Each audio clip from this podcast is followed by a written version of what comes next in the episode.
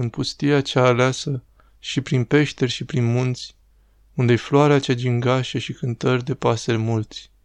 Locuiesc ființe blânde, precum crinii câmpului, mai frumoși ca trandafirii sunt monahii Domnului. Au fugit de tot din lume și de mame și de tați, Maica Domnului și Sfințile să acum părinți și frați.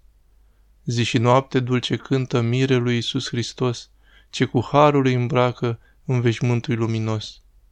Când e noaptea încă neagră, zorii încă n-au crăpat, păsările dorm în pace, ei se roagă neîncetat.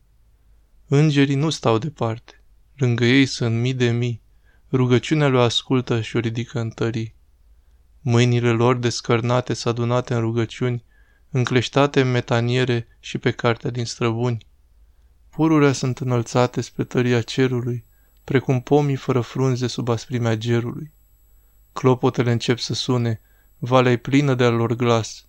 Toaca dă semnalul vieții ce se schimbă în acest ceas. Au fost îmbrăcați în rasă, veșmântul cel mai curat. Înveliți de tot în schimă spre Golgota au plecat. Le e masa în bucurie, binecuvântată, dar, chiar dacă bogată nu e, inima se umple de har. Pentru acestea și coroana împărați mulți și-au lăsat, zăvorându-se în chilie ca într-un mai bun palat.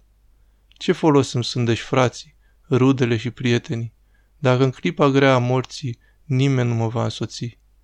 Și chiar dacă port și rasa, asta nu mă face sfânt.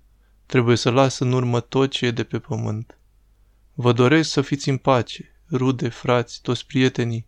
Eu în lumea pământească nu mai pot deloc trăi.